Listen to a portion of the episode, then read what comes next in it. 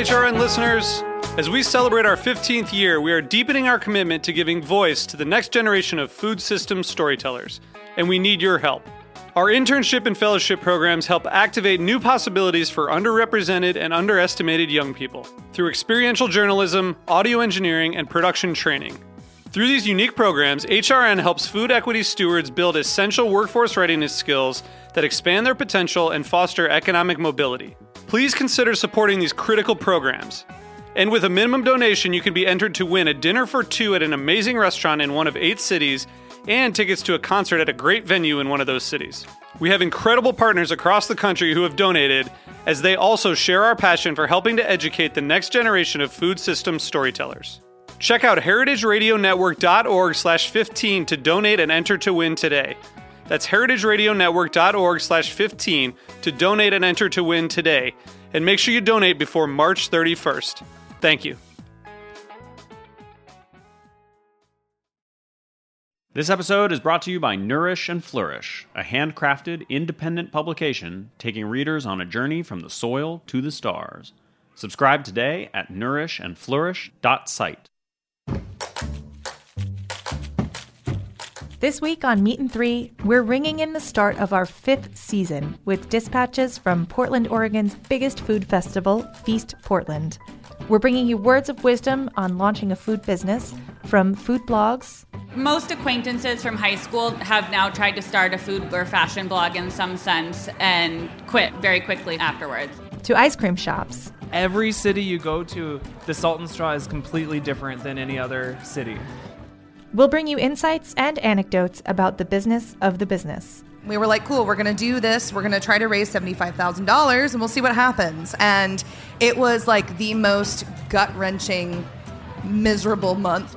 Tune in to Meat and Three, HRN's weekly food news roundup, wherever you listen to podcasts.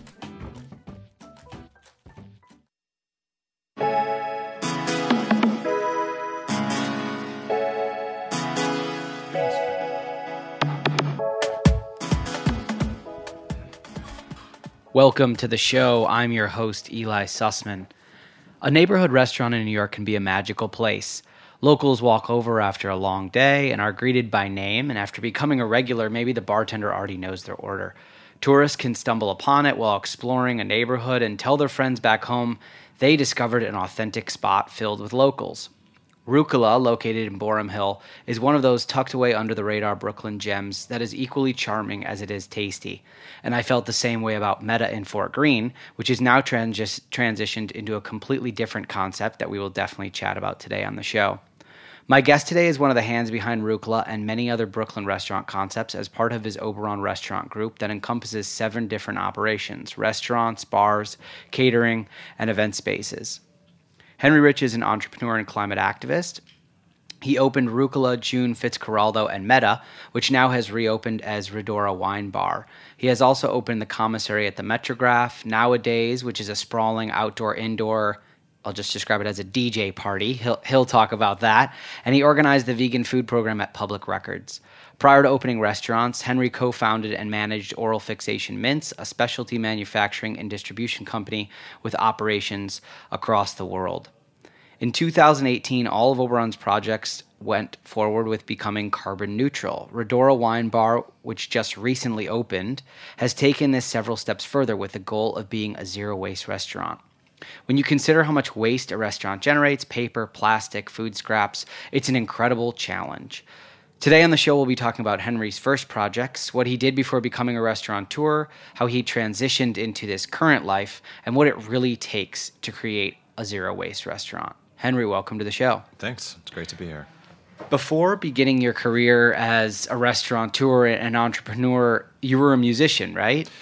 Yep. So you did touring, you ha- had this totally different lifestyle. Talk a little bit about what it was to kind of go around the world working as a musician, and uh, did that open you up to your love of food, or was that something that you that you always had? Um, well, in college, I, I, had the good fortune to be in, um, actually, this kind of lame, but uh, an a cappella group that um, went on world tours every summer, and I was able to stay in some cool hotels where we'd sing in the lobby and they'd put us up. And that was definitely my first experience of you know hospitality and and travel. I'd, I'd never really been anywhere, but I got to go through Asia and Australia, Africa, Europe, South America, and it was it was pretty incredible, formative experience. And you know, 18 to 22, and um, then in my band, it was it was mostly you know playing New York and kind of Lower East Side, and um, we did a couple a bit of touring around the country. But my my thought was I wanted to start my own business so that I'd have the flexibility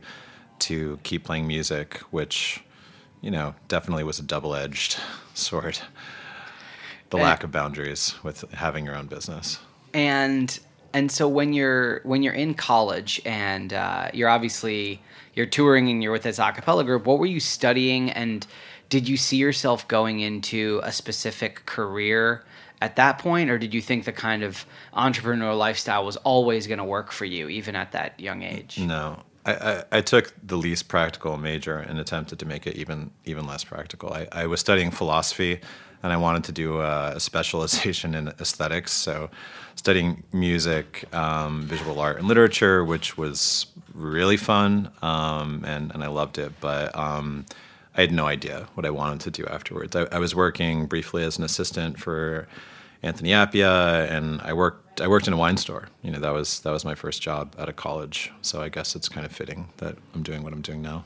not a gigantic job market out there for philosophy majors. It's No. kind of uh, you go just back to school and get a master's, and then maybe get a PhD, and then you maybe teach people that are studying philosophy. Yeah, right? or just go work in a wine store. You know, there's, there's yeah, it, it's um, no, but it, it was cool. I, it was uh, I had a summer job working in this wine shop, and then came back my senior year in college, and was kind of like the guy that was obsessed with wine, and then it just it just made sense as something to do for a while, and it just turned into my career. Were you going to school in the New York area, or No, no, I went to Harvard, so it it was uh, in the Boston area, um, but uh, it. Uh, I've, I've lived the entire my entire life on the Eastern Seaboard, so. so? How did you end up in New York right after school? Just was that just a decision uh, you wanted to get out of Boston and and get back here? Were you born in in Brooklyn? I, I was born in New York, and I first lived actually um, in in Cobble Hill, um, two blocks from where I live now, and, and a few blocks from um, where I opened Rucola. So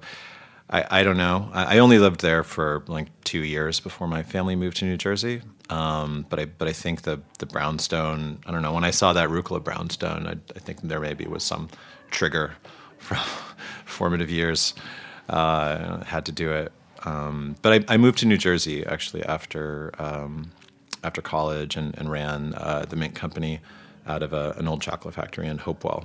So So how did the mint company come to be? Because it seems like a crowded market to me from the outside. You go to the gas station, grocery store, there's already 20, 30 types of mints. So how did you differentiate yourself? And did you know anything about uh, food production, No. large scale? I just didn't know anything about anything, you know. And, and among you know a lot of really bad decisions I've made in my life, uh, you know, just starting a company with really no job experience in a mature industry where um, our competitors were multi-billion-dollar conglomerates started in the 19th century. That was probably the craziest um, thing I've ever done. So it was fun though. Um, we uh, you know did all the R and D. We did the manufacturing ourselves. Um, I got to travel around the country, got to know different markets. We sold into coffee, uh, we sold into hotels, um, we sold to airlines. I didn't know anything about uh, the world economy. I was just you know studying philosophy, so it was it was a great um, primer on just learning about how the world actually works. And so when you said you do R and D, did you were you tinkering around in a kitchen and you thought maybe this could be a company, or did you set out to just make something tasty that maybe you and your friends or you could give them away as gifts, and then it it sort of spiraled, spawned in, into its own standalone company? my co-founder actually worked at the wine store and um, you know he and uh, i and, and another guy who co-founded it with us um, we would just drink wine and come up with kind of silly flavor names like seven deadly cinnamon and then um, antioxidants and mojito mint. And then we would figure out how to make it really with, with no idea about whether it was practical or possible. Um, we had a sugar-free flavor We were like, what are we going to call this one? And, and one of my friends was like, uh, let's call it sugar free, sugar free Tibet. And I was like, done. We're doing it.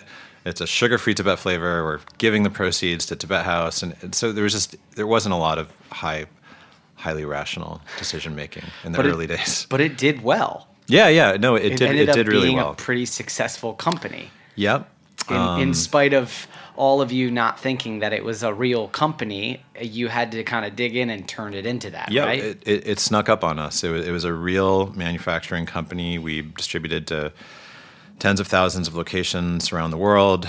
Um, and so when I was 26, it was it was going great. Um, in 2008, uh, you know, it, we dropped um, from September to October 75%, and it just kind of stayed there. And um, then, you know, I wound up selling it to a specialty food conglomerate. and and so you you know you walk away from that aspect of uh, the food world. You're you're manufacturing a CPG, a consumer product good, and you uh, do you walk down the street in your old neighborhood and see a brownstone and think, oh, maybe I'll open up a restaurant there. Walk me through the process of what the next stage was and how you decided to go into the restaurant. Yeah, I mean the the sale of, of, of Oral Fix was pretty rough. I mean, we sold it for five percent of what it had been worth previously, um, and so you know, obviously, uh, the the recession and all of our exposure, and you know, that being my first kind of you know traumatic recession event, um, we learned a lot, and I wanted to do something.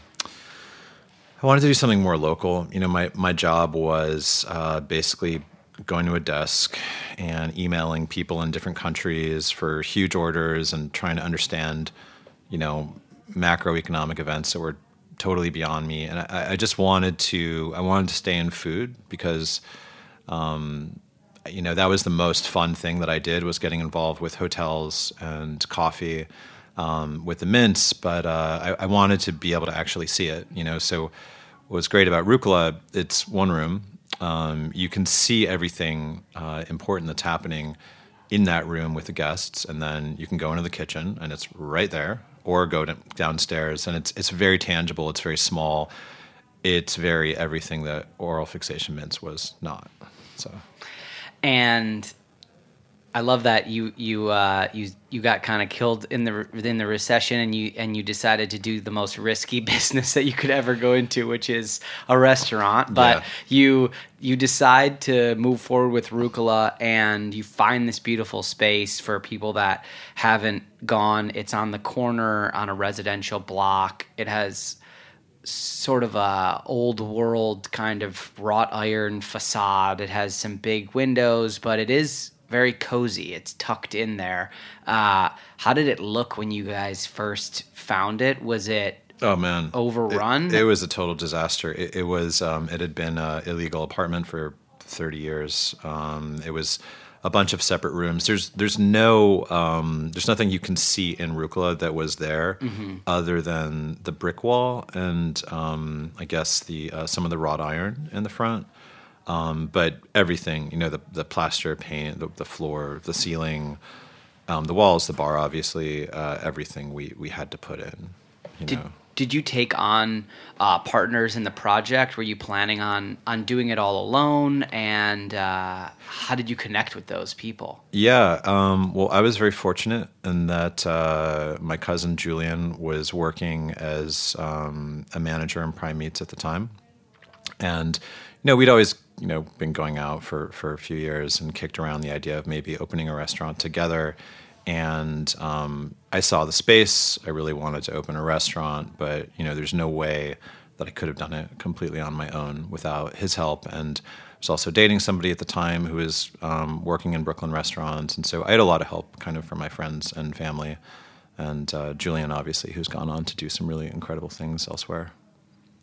And so, beyond just kind of gutting the whole place and saying we're going to do a restaurant there, how did you and Julian and the rest of the folks that you were working with determine the style, the vibe? What did you think? Did you think the neighborhood needed something specific, or did you come up with an idea and say we're doing it here? I, I mean, the space really felt like it demanded something. Um, such a beautiful corner. Um, uh, for me, when I saw the space, the entire concept kind of followed. I wanted to do something that was, um, you know, a reasonable everyday price point, and kind of every single decision in the restaurant would be would be driven around making it the perfect neighborhood restaurant. Not trying to go for anything more or anything less, but the style of service, the design, um, the style of food, it being something that you could actually go to three times a week and not get sick of, but be innovative enough that it's not, you wouldn't be like, oh, I could have made this at home. I feel ripped off. Was it a hit immediately? Was it empty? How, how long did it take before it kind of caught on with folks? Six months. Yeah. Um, it was, it was, it felt good right away. You know, the first thing that we did at Rucola was um, we went and foraged a bunch of ramps and then we just gave them away. You know, we, we, we put them out on this gigantic table in front of the restaurant for, for people that were around and we are just like, hey, take one, uh, come back in a week, we'll be opening. And so that was a nice kind of formative exercise, like with the team in terms of setting the values of the restaurant and trying to from day one, we, we tried to win the trust of the neighborhood because it is such a special neighborhood, and there have been you know communities living there for a very long time, and we, we were the newcomers, and so we. I think we, we tried to go in with a lot of humility about, about what we wanted to do. We, it was not supposed to be fancy in any way, and I think people dug that. What were your hopes and expectations? So you know you you'd done a business; it had had you know sort of a great success and then the recession which is obviously out of everyone's control uh, damaged that business. So you move into this. Did you have expectations in the back of your mind if this is successful i'm going to continue to open up restaurants? Or did you not think that far ahead? I didn't. You know i think i, I was um, i was coming out of this incredibly uh, kinetic period of, of survival. I, I think you know rucola in some ways feels like a restaurant that somebody just opened, having been burned by a recession. You know, it. I don't know that it's recession proof. I don't know that anything is, but um, I think we just wanted to make it work and uh, you know have like like a, a, real business and kind of meaningfully contribute to that neighborhood. I mean, it was going to be us or, or somebody else doing something cool or doing something lame, and I think we just wanted it to be really really good and you know figure it out, the rest out later. It's the, it's not a fussy restaurant, which it, which it's accessible, but the food is maybe not on the menu complex, but it is very much a make you guys make everything at oh, the yeah. restaurant. So. Uh, it's a it's a chef restaurant for sure, even though it is a neighborhood restaurant. Uh, maybe not so much on paper as Metta, um, I want to talk a little bit about that project and how it came to be. But before we get there, what was the next thing that happened after Rucola? Was it Fitzcarraldo? Yeah, yeah. So um, Third Ward put out a request for proposals. Um, we won it. We opened Fitzcarraldo. Third Ward closed. Um, I think a month uh, within two months. And what is Third Ward for those that don't live in Brooklyn yet? Uh, Third Ward uh, is kind of an OG Morgantown um, institution. Um, I think they opened in 2006 or 2007. It was kind of a it was kind of a WeWork actually, but but it was it, it was a gym for artists where there there was all this equipment and um, you know, people would pay a subscription to uh, use the stuff, and then they started teaching these really cool classes, and, and, it was an incredible maker community. And we were really excited, being a community-driven restaurant group, um, about being the place in the building to you know serve um, those those artisans, many of whom were were friends. Um, so when they closed um, they they just left. Like everything, the computers were all still there. There were coffee cups half filled on desks, and and the building was empty. And and, and it was like thirty thousand square feet of vacancy, and then we were in this little seven hundred square foot space. So that was another survival act. Just and, keeping that open. And when you but when you open there, you're. Uh, obviously your hopes were oh there this is going to be there's going to be shows, there's going to be gallery spaces, there's going to be people coming in to take classes, there's going to be a lot of bodies moving in and out of the space. Yeah. When they left, how did you did you morph the project at all and were you nimble before that or did that force you to basically become a very nimble owner and and pivot what the concept was? Yeah, I think 2008, 2009 just kind of rewired me to be a bit of a survivalist because we didn't actually sell the company till 2010, and we had to do many, many things to survive. Um, but Fitz, yeah, I mean, we we had a beautiful space. It was in a super cool neighborhood, and so then we started doing more events. You know, we did events with Triple Canopy. Um, we did some pretty cool events with math. Um, we started doing weddings uh, with my catering company, Purslane, there, and rehearsal dinners. Um, and uh, our chef, uh, Vinny Campos, um, just started doing these elaborate tasting menus for forty-five dollars. You know, so we.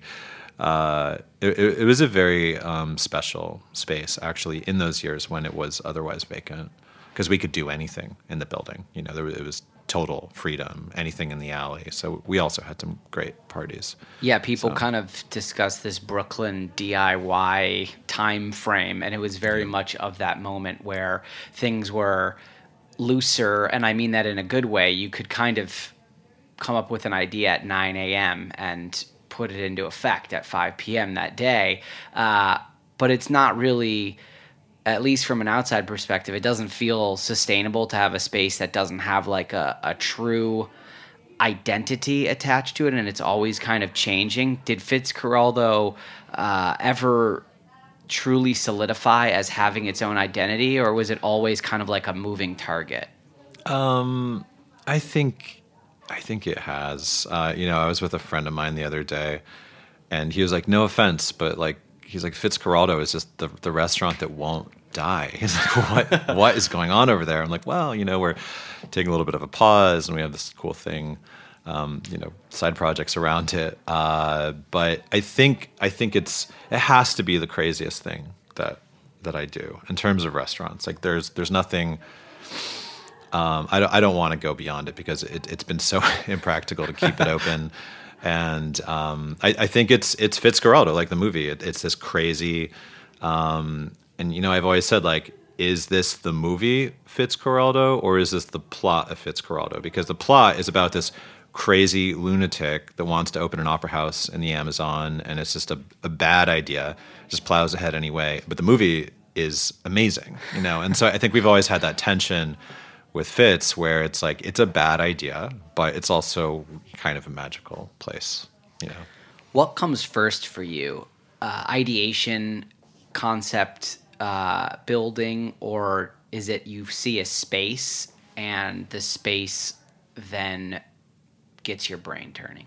Yeah, I think I see a space and a, and a context, and and sometimes that that context is the the community, um, and I try to uh, listen to um, what it feels like that space or neighborhood or or community needs, and try to do something of actual value to them, where you're not just you know serving people food because they happen to walk in there and it's random and it sucks and they're never going to come back, or because they're kind of trapped you know they're already in the building and they have to go eat there like we actually want to meet people with with what they want and um, so that that takes a lot of listening and kind of asking but the space is, is a big part of it You mentioned Purslane Catering a little bit ago. Did that come? Was that born out of uh, Rucola, Fitzcarraldo? How did that come about? Uh, that was just born out of you know restaurants being bad at weddings. Most restaurants my restaurants you know it, it's very it's very difficult for um, a business where the dna is structured around you have this box and it's a certain maximum number of people that can come in and you know where things are. And then you transition that to okay we're going to do that for five times as many people. Everything comes out at once. You're popping up in a field you know you don't have like the slotted spoon in the space that you're used to it. And so you know we had sufficient demand from people who were like i had my first date at rucola and then someone proposed to me and i want to obviously get you know married with with you guys as my caterer. So per- Purslane grew out of that and then it became you know a much broader idea. And so you just hit on a couple things that make catering difficult, but also the margins are quite good. So as a business model, it can be very lucrative to either help offset hard weeks, hard months, hard days at a restaurant, but it can also just help grow everything. So Yeah. did you have to uh, find an additional space for that? And logistically, it's it has to be even if you would have called it rucola catering right it kind of would have been like opening a second restaurant almost to do the catering right Definitely, yeah. I mean, Rucola is busy, so and we do not have a lot of space. Um, so the idea of you know running catering out of that kitchen was never never really feasible. So um, you know we started you know in a partnership with um, kind of the Green Building and 501 and using a little bit of kitchen space there. And then we moved uh, into Greenpoint, into the old cassette space, and now we actually have um, finally our own kind of huge commissary and Gowanus, um, sharing the building with Public Records and uh, Studio Tech. It's a nice community over there.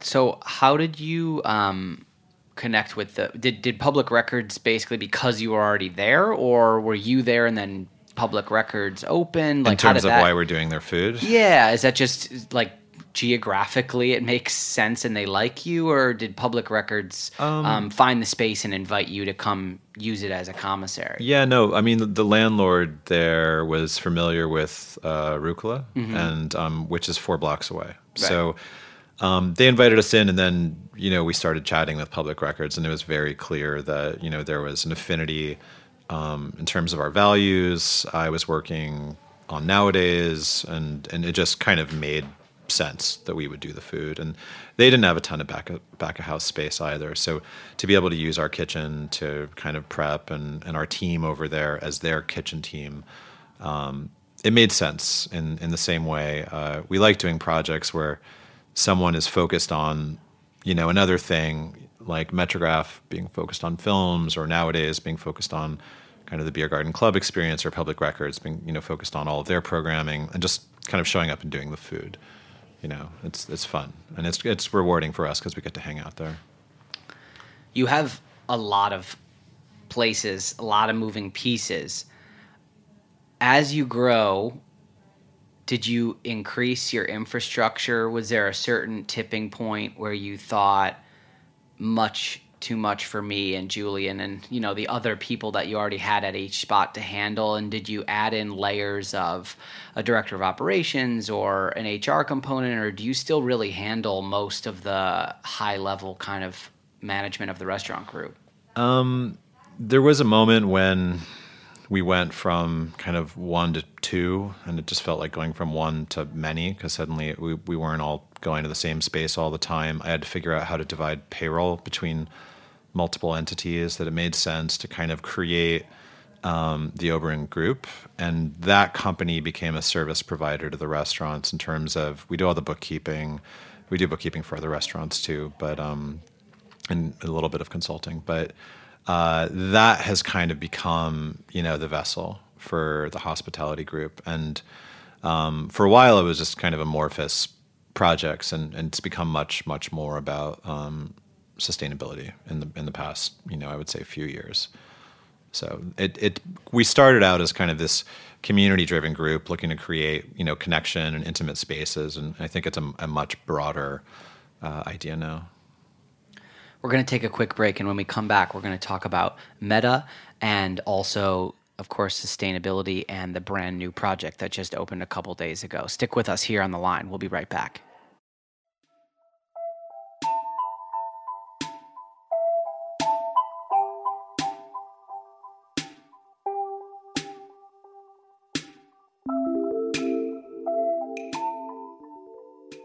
This episode is brought to you by Nourish and Flourish, a handcrafted, independent publication taking readers on a journey from the soil to the stars.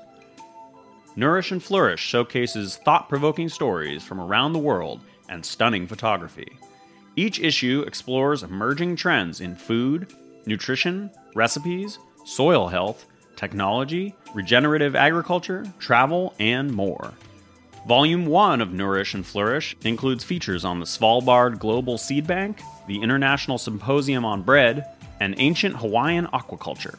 Are you interested in eating healthier and learning more about where your food comes from and living a more connected life? Subscribe today at nourishandflourish.site. For $29.99, you'll receive three issues. That's 38% off the retail price.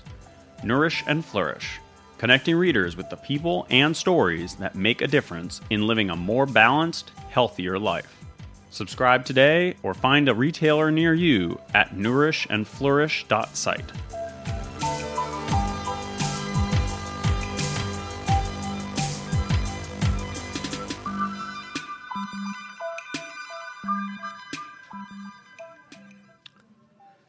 Welcome back to the line here on Heritage Radio. My guest today is Henry Rich. He has multiple locations across Brooklyn, uh, Rucola, Fitzcarraldo. He does the food at the commissary at the Metrograph, nowadays, Public Records, and they just opened Rhodora Wine Bar. Did I pronounce that correctly? Yep, that's Rhodora Wine Bar. And Rhodora Wine Bar is housed in the space that used to be a restaurant called Metta, which you owned. And Metta was open for a couple years. And at that space, you partnered uh, with a very well known chef. And it was a very ambitious project in its own right. You've now decided to step it up and do perhaps an even more ambitious project. So let's start first with Metta. Can you describe what was the style of restaurant? What were the goals when you had when you opened that space, and who you partnered with? Yeah. Um, so uh, the management team, it was it was me and uh, Negro Piattoni, um, Peter Dowling, and um, you know Alex Riccobono and uh, Taraja, um, who has uh, also a blog um, and uh, is is a food writer, and um, we were the first, I believe, uh, all wood fired restaurant in New York, which felt exciting and crazy, and, and it was limiting in a way that um, that we liked because you know, in order to prep anything, you were kind of hanging um, these slabs of meat, and um, Negro, who had worked for Francis Mallmann for a number of years as as a head chef um, and who's just from uh, Argentina, where they just everybody has kind of a grill in their house. Um, he taught us uh, so much about um, open fire cooking, and just was uh, that was very very exciting. Also aesthetically, um, the way that the the wood fire. Uh, you know, tasted, looked, everything about it was just, you know, very romantic. Um, there was a sustainability component where we were trying to do low waste. Uh, we're trying to do a fermentation program because um, you know Negro had brought a few people over from his time at Bar Tartine, and um, so it was this cool combination of, of ferments and fire and smoke and acidity, and also um, doing the wine program. I love pairing wines with you know a, like a hyper uh, acidic stew with like a, a like a burned piece of meat in it. It was it was insane. Um, yeah, so that that was that was Metta. Um, And you open there. It's it opened on a sort of like a cozy side street in in Fort Greene. And what was the initial reaction uh, from guests? And how did you feel when you opened it? It was. Can we call it like your second traditional restaurant that you'd open? Is that fair to say? well, June. oh yeah, Wine June Bar Wine has Bar has full turned- food. Yeah. um, into you know kind of a restaurant. I, I eat dinner there all the time. Um, yeah, I mean, Metta was different for me because I always wanted to put um, the guest experience um, and at and you know service and design and all these things kind of at the forefront and not have other um, kind of big personalities attached to projects, and just we all would all kind of blend into the background. And because of the style of cooking, um, uh, it was just a much higher octane project for me. Um, generally, my projects don't get a lot of press, and they're pretty low key, kind of neighborhood affairs. This was different, um, and so that was very different for me. and unfortunately, it got to a point where uh, it was not working, or you know, there was there was something that resulted in uh, you closing it and you transitioning to something else. That's always a super difficult uh, moment for any business person in any vertical whatsoever. You have to, you know, either be told or take a hard look in the mirror and say something is not working here. Then maybe the numbers aren't adding up. Can you talk a little bit about when you started thinking about that, and also how did you wind things down at Yeah. your project? Yeah, I mean, I, I could talk for a long time about what didn't work um, at Metta. Uh, it was a little bit more expensive than um, uh, my projects generally are, um, which you know I wasn't totally comfortable with. Um, in some people's opinions, we weren't expensive enough. Um, but certainly, given uh, the style of food that we were doing, the amount of protein, um, the focus on sustainability. I mean, Metta was the first carbon neutral, zero footprint carbon neutral restaurant in New York, and I just I don't think we were very good at messaging that because people basically knew Metta for the fire. And um, the kind of open fire style of cooking, and we'll come in and order steak, and no one was really kind of focused on the holistic kind of sustainable approach to that restaurant, and so it was also very popular for the first six months um, with people that were interested in kind of coming once to the weird kind of wood fire ferment restaurant, um, checking it off, and didn't return, which is the opposite of, of kind of my general approach for opening places and, and really um, kind of trying to connect with the neighborhood and building regulars and um, so I think I think given how slammed we were, there was always an, an insane wait. It was always super packed, and then one day we weren't, and probably a lot of the people that live nearby tried to come in and couldn't get in, and then they tried again, they couldn't get in, and and um, that's rough. You know, I think when you have a kind of a slightly higher octane press driven restaurant, it's more conceptual and um, it's really really busy and then within two years it's closed. It, it's a pattern in you know new york or everywhere that um, i never wanted to be a part of but the the fundamentals of Metta were just so exciting that i kind of made an exception in that case. Is there a part of you that thinks that down the line it could work in a in a different way, but like similarly a fully wood fired restaurant, or do you have you sort of closed the book on that concept for now? No, I mean, I, I, I love that style of cooking. You know, I, I think there could be something really exciting, maybe upstate. Um, you know, it's it's hard in the city too um, with uh, wood fire. There's um, the the politics around it are, are really tricky. Um, there's a lot of safety concerns um, that you know came up. Like FDNY is not easy on you if you have an all wood fireplace. Um, I'm sure it makes them very uneasy to Yeah. to see the huge flames going Sure. on. Yeah. Yeah, and, and maybe it's something that could exist like in a, in a far flung kind of industrial area that would be that would be awesome. Being in the middle of this neighborhood, you know, there were some neighbors that objected. Um, that was that was hard.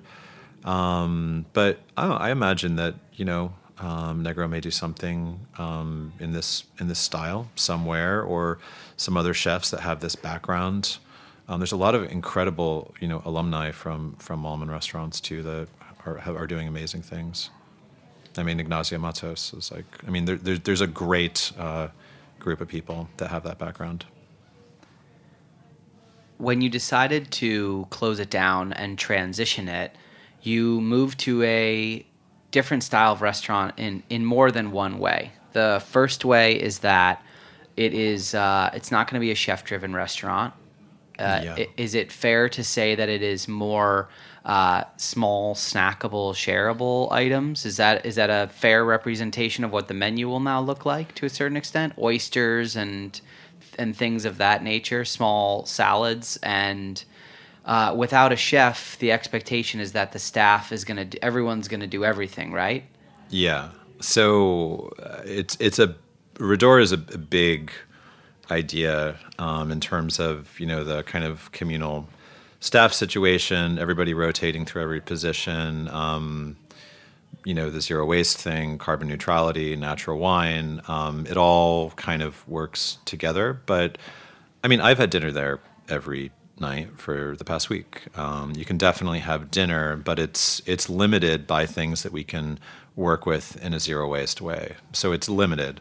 But um, yeah, if you like salad, meats, cheeses, um, sardines, uh, she wolf bread, and you know, like you you can have a great dinner actually.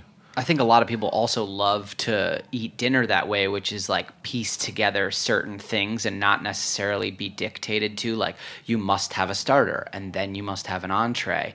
Uh, it sounds like it could be the neighborhood spot that mirrors a lot of your other neighborhood spots. There are some other really fascinating aspects changes that you've made, and I'm just going to read off a couple. So, in order to go completely uh, zero waste, there's so many challenges. So, you had to source wine in compostable boxes. There's uh, nothing that is basically unrecyclable. So if something comes in a container that you can't recycle, you had to move away from that brand, even Mm-hmm. if it was something that you enjoyed. You found a dishwashing machine that uses electrolyzed water and that Yeah. eliminates the need for soap completely. It actually electrocutes salt to make like a, a soapy solution, just like basic salt. It's really crazy. That sounds insane. I've never even heard of that before. Uh, so there's no paper receipts. You re you turn over your wine corks to a company that turns them into shoe soles. So I'm sure the list is extremely long because everything had to be thought of from top to bottom. I'm sure it was a massive undertaking. How did you and your team find the time to source every single item basically anew and also did you reach a point where you thought is this possible did you uh, did you go abroad and and find because there are some restaurants that do this but not very many so did you look to them for a playbook here One hundred percent. Um, so uh, Lauren Singer, who has been a zero waste activist for many years, um, connected me with Doug McMaster, who um, opened a restaurant Silo in Brighton, and Silo has been doing this and more for five years. Um, Silo all the glass that comes into there because they don't even like to recycle. Um, they break it down into sand and, and somehow put it in a kiln and they make all their plates out of it. So there, uh, Doug Doug is you know a visionary and a radical, and he came over to do a pop up with Lauren and us um, to Fitzcarraldo, and uh, we did Silo New York for a week, and it was this incredible experience of seeing how zero waste worked in practice and all the ways in which you know you start with this one decision, which is to remove a trash bin from your restaurant, every part of your restaurant, and you suddenly need to innovate around okay like i can't throw this out you know what do i do with it? Is it recyclable? And you you have to ask all these questions that you never had to ask before because we have trash bins following us around our entire lives just you know disappearing um, our entire waste stream. And so it was a really exciting extremely challenging um, task but we took two months and um, you know, we we had a lot of help from from Doug, uh, honestly, and and he was very patient with us and got on calls about like what kind of composter to get, and um, you know, he I think does the electrocuted salt thing in in Brighton as well. So. How did you even source that machine? Uh, Does someone in the united states make it or did you have to ship it? There's a great company, Ecologic Solutions, and um, they sell um, slightly more, you know, ecological soaps because um, the industrial chemical process, uh, the actual processing, and obviously the disposal of those chemicals uh, down the drain um, are both terrible for the environment, and um, they they also make this crazy, you know, electrocute the salt machine that turns into soap and that cuts down on um, having to bring in um, soapy containers. Uh, so now we we don't we actually can just create our own soap, and, and so we're we're cutting down on the um, any plastic we need to recycle there. You're definitely trying to set the bar high and creating a model that, that people can emulate. You know, when you go around, you drive around at eight o'clock at night, Brooklyn, Manhattan, and you see all these restaurants like they're piling their trash out at the street, and it's it's insane, really. Like it's actually mind boggling to even try to fathom where it all goes and how much space it takes up, and it's it's awesome that uh, that you're doing all these things and and hopefully it's proof of concept I I wonder if if you think that it's feasible at every single price point for every single restaurant. Are we are we in a place where you think that high end restaurants should and could be doing this because of the price point that they charge, or Well, high end restaurants, 100%. I mean, Rhodora is, is relatively accessible. You can have, you know, a full dinner and a glass of wine there for, I don't know, 30 like $2 if you come in happy hour, much less. Um, so, certainly, um, people who are uh, on the fine dining side of things should be, uh, you know, going trying to go zero waste or just lowering waste. Um, and a lot of people are. A lot of people talk about cross utilization of ingredients. Um, a lot more people are composting. Um, but um, there's still a lot of restaurants that that, uh, that don't compost, which is um, you know terrifying. Uh, that food waste is um, eight percent of total climate emissions, and it's um, if it were a country, it'd be third after the United States and China. So it's um, we have as an industry we have an obligation to do our part in not um, accelerating climate change by doing the bare minimum, which would be composting and recycling, uh, and in my opinion, going carbon neutral. Um, which is also a straightforward thing to do. The zero waste thing is the hardest part of it because it requires you to limit what you provide in a way that makes life harder on your staff, and um, it means you're not going to have certain things for guests, which sucks when you're in hospitality. But yeah, it's uh, you have to have specific conversations with people. Oh, we can't actually give you a receipt. we yeah. can't. we well, can't- thermal paper is, is toxic, Right. Right. So, so we're doing away with the whole ticket system because that's that's straight up hazmat. Like so, um, yeah. So how do orders even come into the kitchen? Um, we're we're getting this kind of uh, screen system where um, you put an order in, and well, there's not really a kitchen, you know, so it, it's just pantry, and um, you have kind of servers moving around who are kind of grabbing things, and there's a little bit of assembly, but not not more than you would have, say, at the bar, you know, assembling a drink. Um, and the team has just been incredible in terms of the amount of um, responsibility that they've taken to be able to explain, you know, zero waste, what we're doing, talking about natural wine. Uh, it's not easy because a lot of people come in and, and they're they're pissed off that we're not, frankly, that we're not Metta. You know, some people just haven't been paying attention, haven't been in for like you know six months. most of your products are pro- projects are in the uh, in, in the middle of the dining spectrum. We'll just we'll call it upscale casual because I don't know what else to call it. Maybe you have a better term, but um, there definitely are sort of couple zones. There's like the fast casual at the bottom. There's the fine dining at the top. I'm curious if you.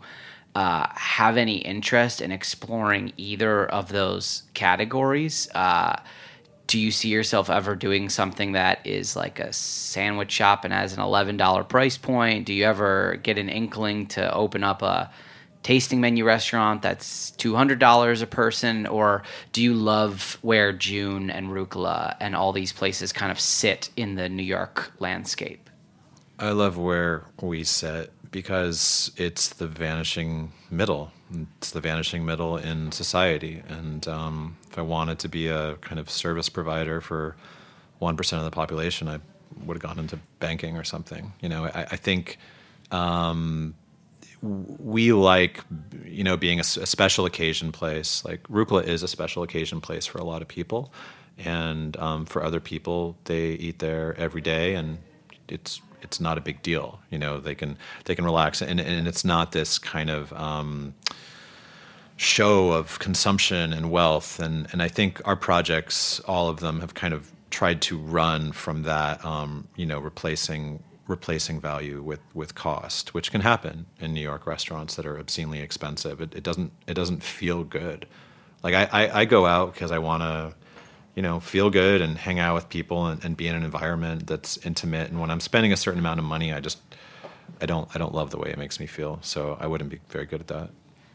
As a climate activist and, and a restaurant owner and a business person, it uh, you've you've developed a lot of ways to uh, buck the traditional trends that exist in restaurants. And I hope that someone listening to this episode that's, you know, a line cook or a server or, or someone who's in the food space is going to say, it sounds really daunting. I wish there was like one or two things that I could do myself or bring to my chef or my owner. Are there a couple just quick, easy takeaways that you would suggest if there's a restaurant out there that they want to make a small incremental change? They want to just take that next step? What are a couple things that they could do that have worked for you? Um, you know, for me, at top of the list is going carbon neutral, and that is basically you you reach out to Zero Foodprint. Uh, which is um, Anthony Myint's um, nonprofit. It's an incredible organization. They come in, they tell you what your footprint is, and um, then they give you various carbon negative initiatives that you can invest in that um, will bring your kind of net footprint down to zero.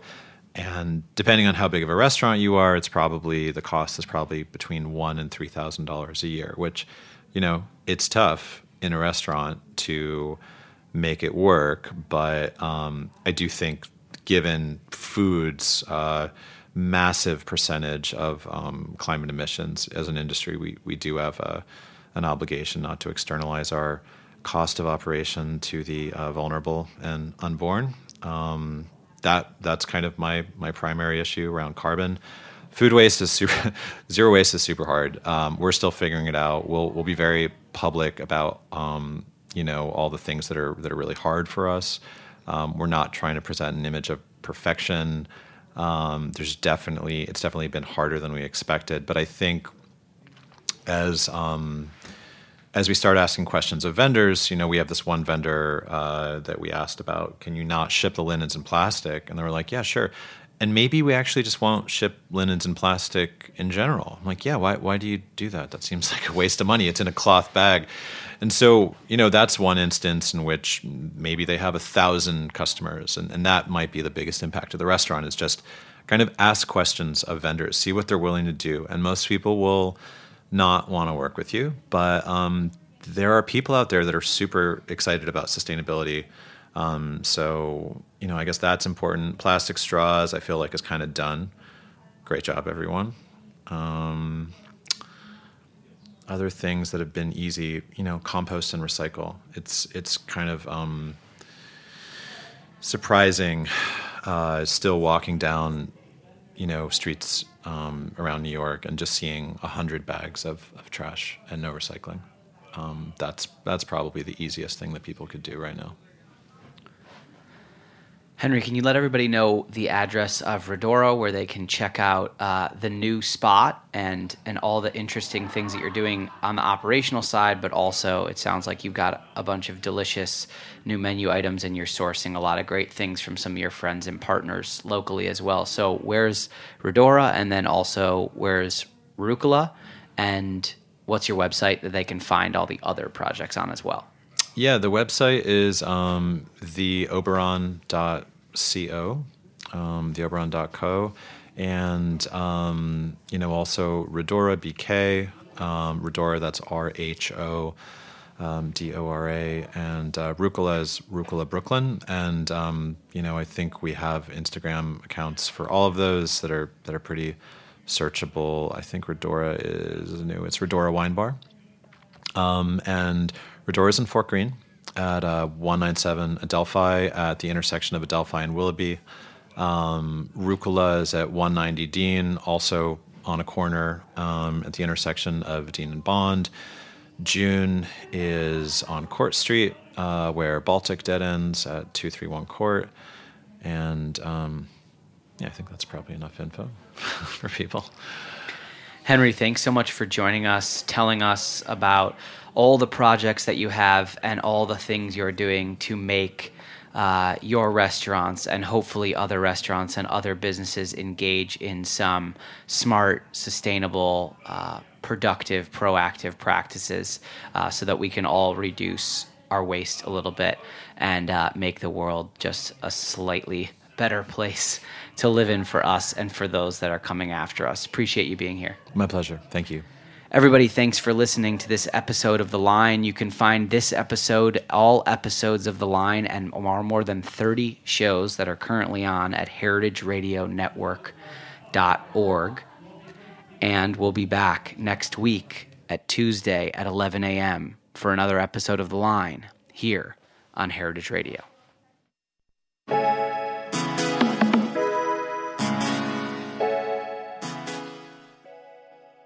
The Line is powered by Simplecast.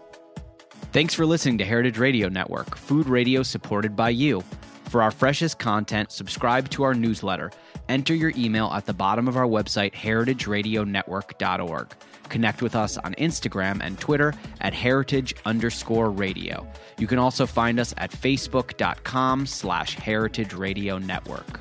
Heritage Radio Network is a nonprofit organization driving conversations to make the world a better, fairer, more delicious place. And we couldn't do it without support from listeners just like you. Want to be a part of the food world's most innovative community? Subscribe to the shows you like, tell your friends, and please join the HRN family by becoming a member. Just click on the beating heart at the top right of our homepage. Thanks for listening.